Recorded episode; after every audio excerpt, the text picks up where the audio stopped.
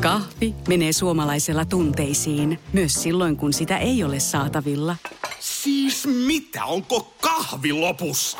Nyt mulla menee kyllä kuppinurin. Ai vitsi, että mua ottaa pannuun. Kaikkea kun ei pysty suodattamaan. Kulta Katriina.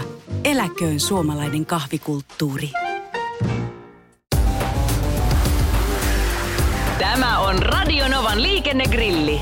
Sinä kysyt ja kysymys grillissä tirisee liikennegurumme Jussi Pohjonen.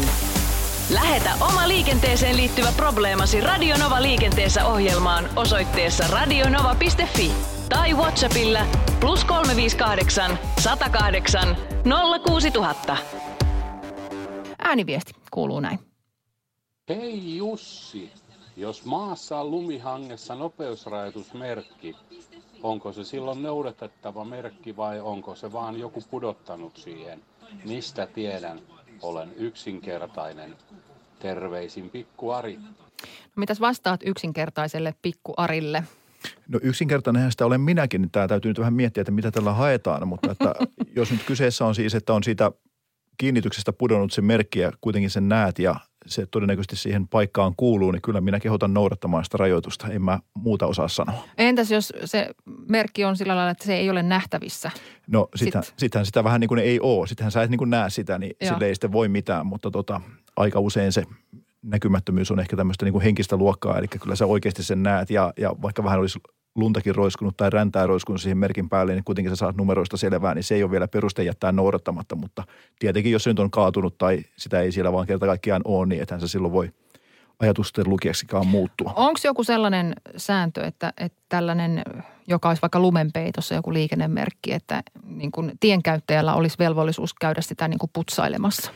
No ei oikeastaan, kyllä se tienpitäjän vastuulle kuuluu niin kuin pitää sitä, että merkit ja laitteet ja tienohjaus on niin kuin oikein järjestetty, että sitä varten sitten siellä on kunnossapitohenkilökunta. Hyvä. Otetaan hei lisää kysymyksiä, joita on tullut roppakaupalla. Hei, tänään on muuten siis toinenkin mahdollisuus. Ja itse asiassa nyt kun Jussi sä täällä oot, niin miksei näitä kysymyksiä voitaisiin ottaa pitkin lähetystäkin. Sillehän ei ole mitään estettä, kun me tähän, tässä lähetystä kaksin tehdään.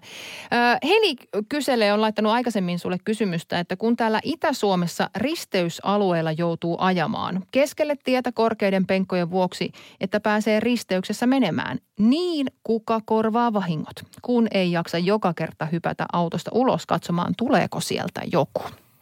Olen muuten törmännyt tähän ihan samaan ongelmaan. En, ed- ei tarvi edes mennä tuonne Itä-Suomeen asti. Että kyllä nämä penkat alkaa olla aika olet, korkeita olet täällä siis etelässä. törmännyt tähän ongelmaan suorastaan. Joo, joo kyllä, kyllä, suorastaan on niin kuin ruvennut toi tutka piippaamaan. No tota, vastauksena kyllä sekä Helille että sulle, että nyt vähän reisijumppaa vaan molemmille. Eli kyllä sieltä autosta pitää periaatteessa sitten nousta, jos et sä muuten näe sinne risteykseen. Eli, eli sehän ei poista väistämisvelvollisuutta eikä vastuuta ja aina pitää olosuhteissa ajaa olosuhteiden mukaan noudattaa niiden edellyttämää varovaisuutta ja huolellisuutta, eli sen mukaan täytyy sitten liikkua. Jos penkat on korkeat, niin sit ajat niin hiljaa tai tarvittaessa, vaikka nouset siinä risteyksessä varmistamaan, että ketään ei tule.